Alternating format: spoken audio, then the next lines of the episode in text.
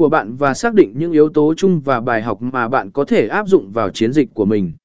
Tạo nội dung phù hợp, dựa vào hiểu biết về đối tượng mục tiêu và bài học từ các chiến dịch khác, tạo nội dung phù hợp và sáng tạo cho chiến dịch của bạn.